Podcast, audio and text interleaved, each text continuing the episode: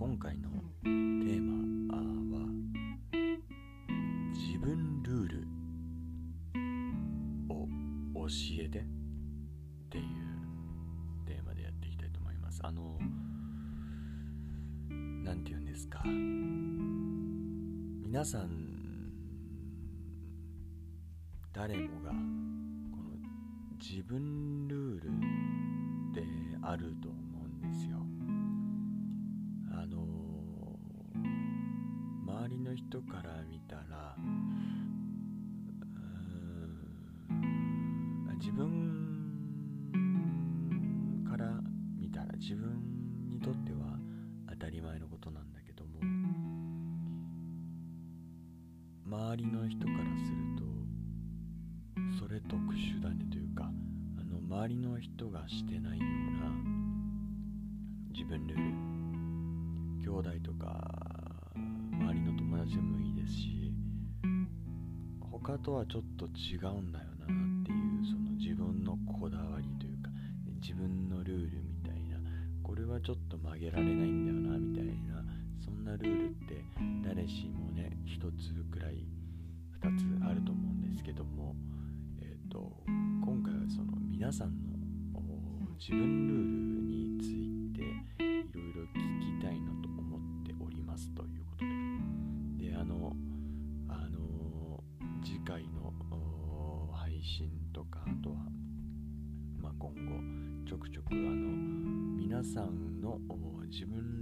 ついて、え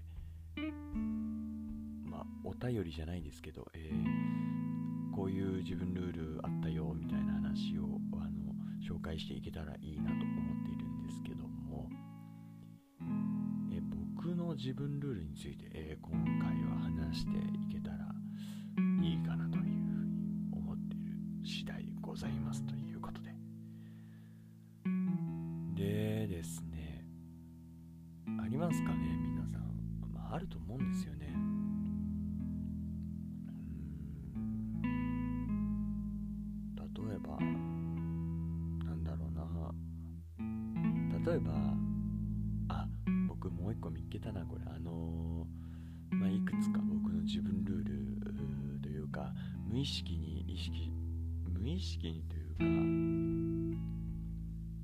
なんとなくこれはこうしようって決めちゃってるものって、あのー、いくつかあると思うんですけども例えばですね僕はあのー、いきなり、あのー、食事中の方はもしね聞いていたらいきなり、まあ、そんなに変な話でもないんですけども、あの気分を悪くしてしまったら申し訳ないんですけども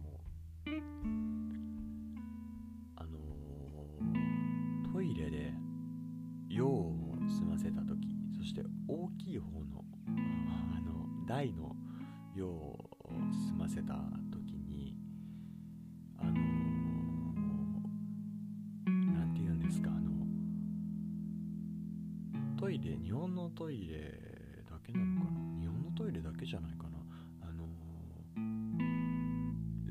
トイレの水を流すレバーが大と小と両方あの2つのパターンで分けられてるじゃないですか。あれって本当に小の時は小で弾いてて皆さん大の時は大で弾いてますかね？どうなんだろう？これ自分が特殊なだけなのかな。なんか恥ずかしくなってきたな急に。あの僕はよほどのことがない限りは大ではなくて全部小で流しちゃうんですね。うん。いきなり一発目からなんか気持ち悪いカミングアウトしてしまったんですけども。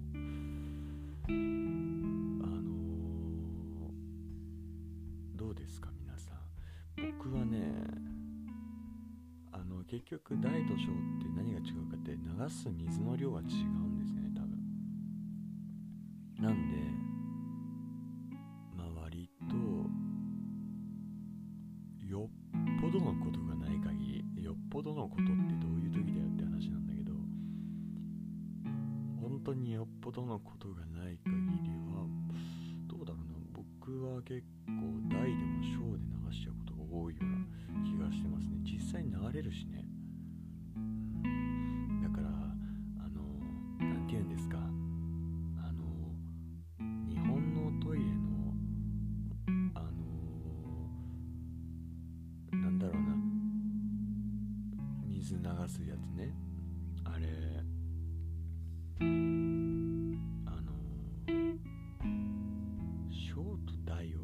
ざわざあのそんなに分ける必要ないんじゃないかなって思いますけどねあれね。特に一般の家庭でわざわざ分けなくてもどうなんだろうね。でもあれあれでもあれかなあの外に出たら小と大とかあんまり分けないのかな。普通にあのワンプッシュというか片方だけなのかな？大だけなのか？どうなんだろうね。まああとは自動でね流れるものもありますけど。あと手手かざしてとかね。だってあれだってさあの手かざすやつなんてさあれなんてねあの小か大か判別できないじゃんね。あの手かざしただけじゃね。そのノーマルあのデフォルトが小ででどうしてもやばい時。どういう時だよな。あのもう大量にした時。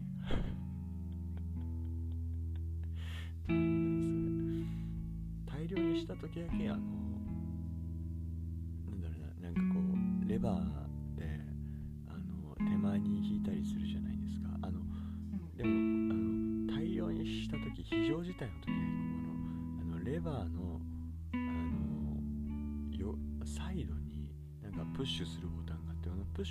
して引くとあの非常事態の時のあのトイレの流す水の量というかなんかそういう感じにしたらいいのになってちょっと今思いましたね。伝わりましたかね。うん。でどうなんだろう皆さん。ちょっと教えてほしいな。なんか急に気になってきたな。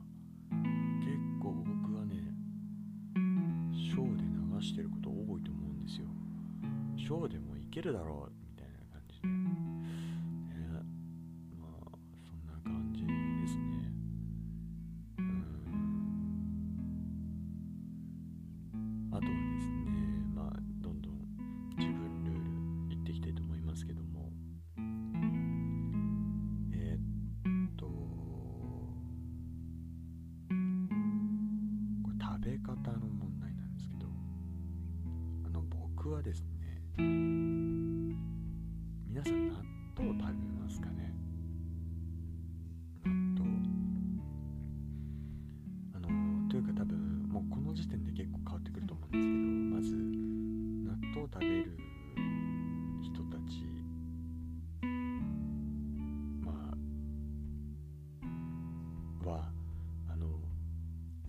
食べてるかなと思ってつまり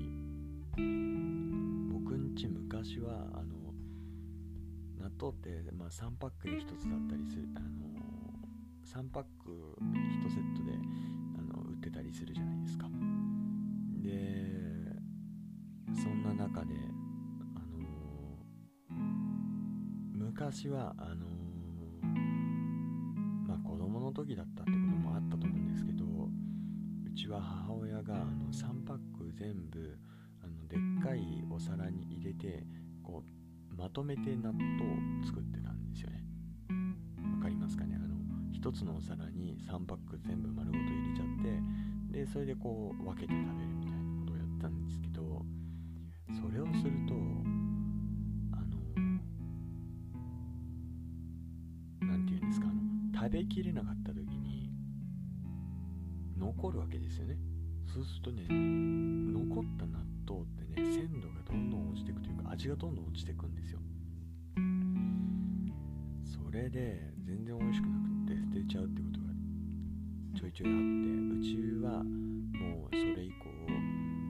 ー、それぞれあのそれぞれにパック納豆のパックをそれぞれ1パックずつとか渡してそれで食べるみたいな感じになってるんですけどでですねそこでなんですけど皆さん納豆ってどうやって食べますか？あのー、僕はあのー、納豆と納豆を白いご飯の上にかけて食べることはしないんですよ。一時期はしてたんでまあまあたまにしますけど言ってもね言ってもたまにしますけど基本的にしないんですよね。でなんでかっていうとあの僕はあの納豆を食べる時にはえっとこの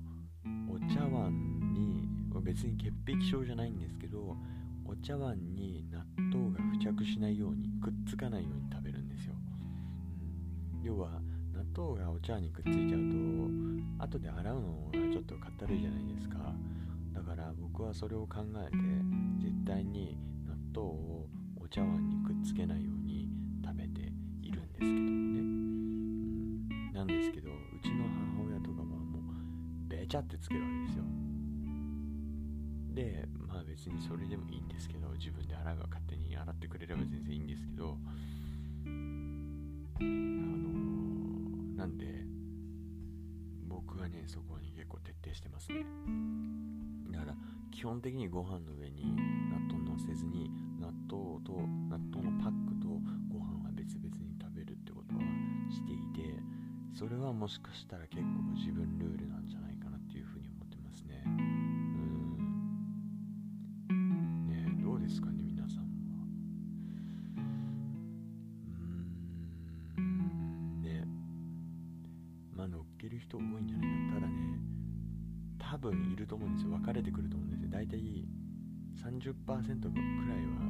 つけたくないあのお茶碗につけたくない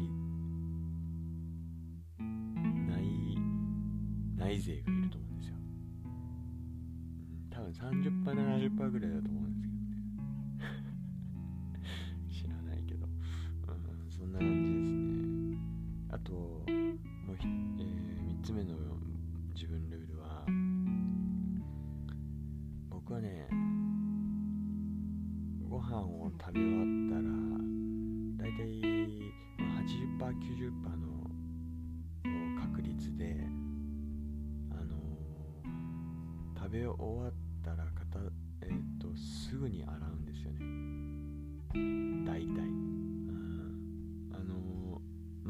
はね自分で片付けるじゃないですか。僕はそれ、まあ、全然当然だと思ってるんですけど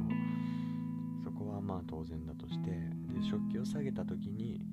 もうすぐ洗うんですよね。でまあ単純に食器が洗面所に残っているというのがあの全く考え考えられないわけじゃないけどめんどくさいじゃないですか。どんどん溜まってっちゃうしさ。光景が嫌なのであとはそれなんでかっていうと僕もともと飲食店でえー、っと洗浄お皿洗いをしてたことがあったのであそこの何て言うんですかあのシンクに食器が溜まってる光景を見ると嫌なので僕はあれは割とこう見ると嫌というかすぐに洗いたくなっちゃうので器をシンクにそのままに置いておくということはしないですね僕は。あとはえっ、ー、と4つ目はまあ4つ目というかあとはその関連で僕は自分で料理した後もすぐ洗うんですよ料理をし終わった後にあったかいうちに食べちゃわなきゃって思うんですけど僕はそれよりもまず後で料理のねなんかフライパンとかなんなりとかそういうのを洗うのが嫌なので僕は先に洗っちゃいますね。うん。めんどくさいんで後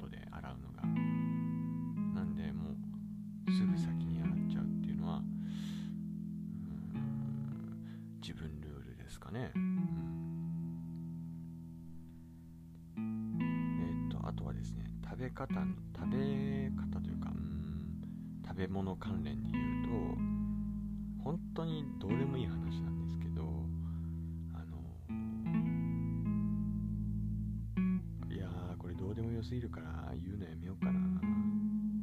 あのごまドレッシングとかシーザーサラダドレッシングとかあのキューピーまあキューピーじゃなくてもいいんですけどそういうなんだろうなドロドロ系のドレッシング。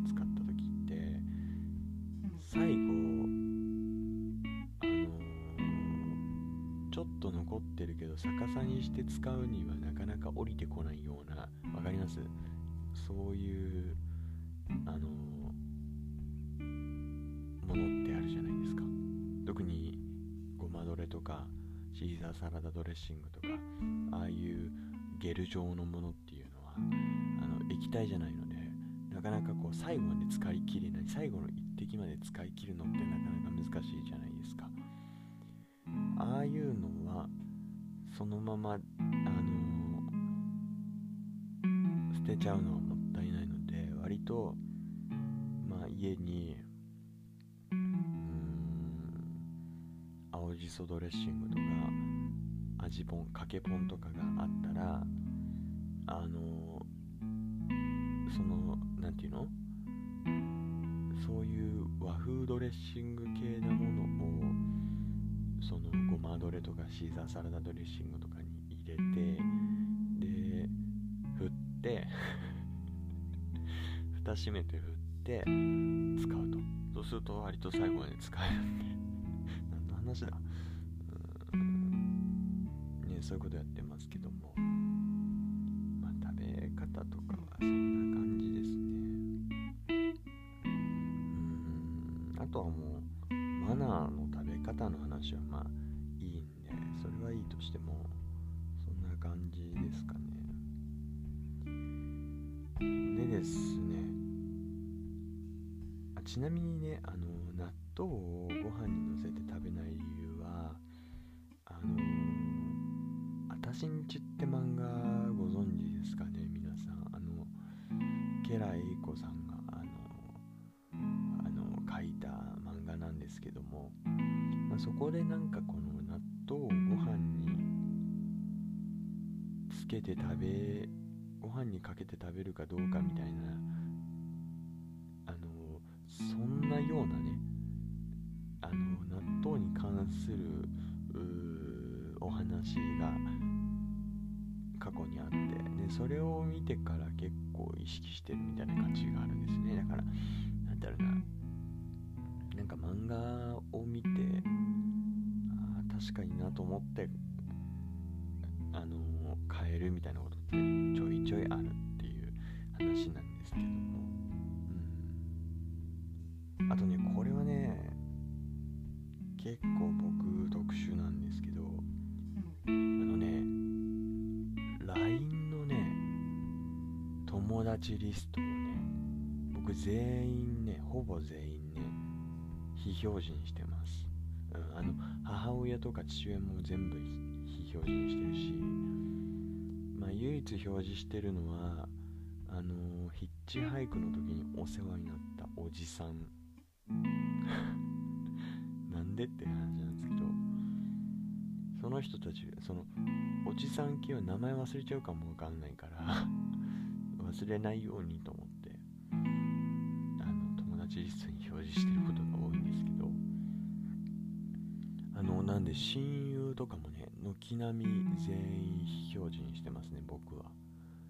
でなんでかっていうとそんなに大して理由もないんですけど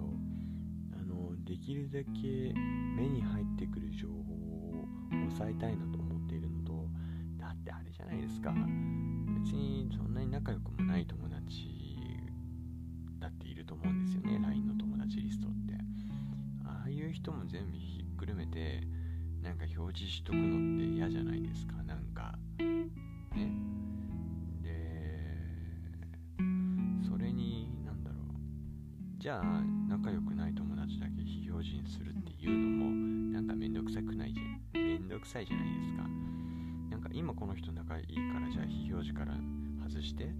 表示にしようとか最近この人と仲良くないから非表示にしようとかそんなかったるいことやるのめんどくさいじゃないですか。だから全部友達は基本的に非表示にしてただそのそれでもこう仲良く話したいなっていう人ってトーク履歴というかトークリストっていうんですかああいうの。トーク画面のところで出てくるじゃないですか。そこで残しといてあとは、基本的に僕は非表示にしてるんですよね。だからなんか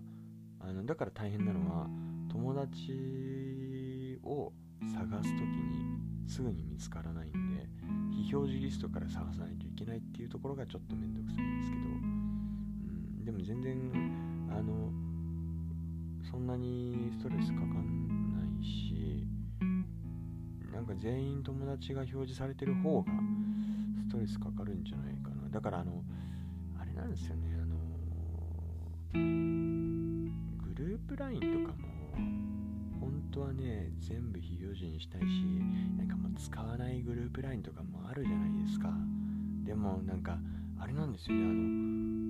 あのグループ LINE 勝手に抜けると他の人に通知行くみたいじゃないですか。あの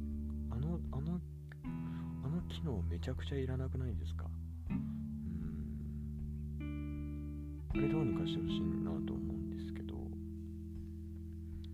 だからそんな簡単にグループ LINE 抜けられないし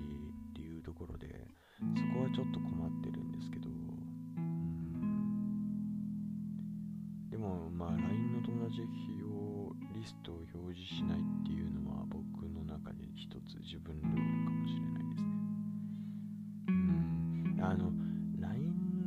通知来るのはいいんですけどそのアプリのアイコンにバナーがつくやつあるじゃないですか。丸1とかね。赤い赤い字でさ赤い文字というか赤と白の文字で。あの未読数15とかさ出てくるじゃないですか。僕あれも設定もしてないんですよ。だってそんなになんか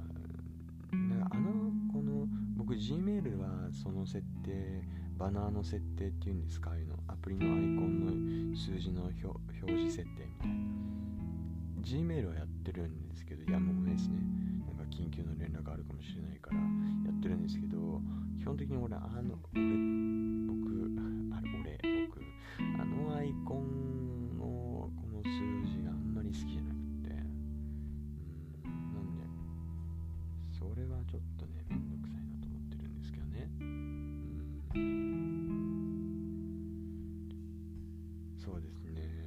そんな感じですね。あとはですねあのー、あれです、まあ、最近なんですけど僕は結構あのー、上上というかあの白シャツしか着ないようにしてるんですよね。うん。で今まで結構いろんなタイプの服着てたんですけどあのこれも誰かの影響でというのもあのアナザースカイの、えー、舞台設計舞台デザインを、えー、していたもう今変わっちゃってるんですけど佐藤大樹さんっていうデザイナーの方がいてでその方が、あの、持っている洋服っていうのが黒のじ、ズボンとあとは白シャツしか着ないみたいなんですよ。でなんでかっていうとあのー、まあ、彼デザイナーなのでその常にいいデザインいいアイディアが浮かぶのを待ってるというかいいアイディアが浮かぶようにしてなきゃいけないわけですよ。なんでその一日にそのそういういいアイディアとか起きやすいようにするために他の、えー、まあ、イチローみたいな感じなんですけど要はイチローってあの自分のパフォーマンスを最大限に出すために毎日昼はカレーだったわけじゃないですか。そんな感じで佐藤大樹さんも毎日着る服をわざわざ悩む時間を作らないために黒いズボンと白シャツを統一してるらしいんですよ。だからあのあれですよ。ピグレットと同じ感じですよね。あのピグレットってあのブースブーサに出てくるピグレットなんですけどあれは彼でいいんですよね、うん、あの男の子のピグレットはあれも違和感ですけどね。あのだまああのピグレットの洋服ねあの特徴的な洋服を確かなんかこう何十着も持ってるわけですよ。なんかあれをなんかこうあのー、その曜日ごとにとか毎日こうあのー、着替えてるらしいんですけど、うん、まあいろいろ突っ込むとこありますよあれは。だって。だってその洋服の中に綿が入ってるわけ洋服を脱ぐイコール綿が全部出てきてファーオってなる感じしますけどね。まあいいやそれは。でもだからそんな感じでその一日に選択するそれは、えーと、選ぶって意味なんですけど選ぶ回数を極力減らして実際にこのアイディアが出てくる出やすいようにするために、あの選択する数を減らすってことをやってるらしいんですね。選ぶ数をね、うん、だから一日の洋服を毎日の洋服をもう全部白黒にしてるみたいなことを言ってたんですけどそれのちょっと影響で僕は最近あとね結構ルーティン化してくるとね白シャツじゃないとねなんかね違和感を感じることがあって。なんで僕は最近あのいつも朝起きたらすぐに白シャツに着替えて下はあのいつも履いているズボンを着用してる感じなんですけどもこれは最近の、まあ、ずっと続くかどうかわかんないんですけどだから僕の今まで今言ってきたような自分ルールって割と100%必ずこうするってわけじゃなくて、80%ぐらいはこうしてるかなみたいなルールが多かったと思うんですけどうんね。まあ LINE のまあでも LINE もそうか。うんなんでまあこんな感じですね。もっとあると思うんですけどひとまずこんな感じで。なんであのまあこれ聞いてくださる方がいましたらあの自分ルール他の人は多分これやってないと思うけど私やってるんだとか僕やってるんだっていう自分ルールがあったらぜひともあの教えていただきたいなというふうに考えておりますけれどどうでしょうか？っていう感じで今回のえー、あのー、今回結構割とハキハキと喋ったつもりですけどもまた今回の声日記もあの寝る前に聞くといいあのいいんじゃない？最後まであの聞けないことあると思いますけども寝る前に聞くとあの多分半分くらいしか聞けないと思うんですけど後半の内容全く覚えてないことになると思うんですけど寝る前に聞くといいんじゃないかなと。思ってますけどね。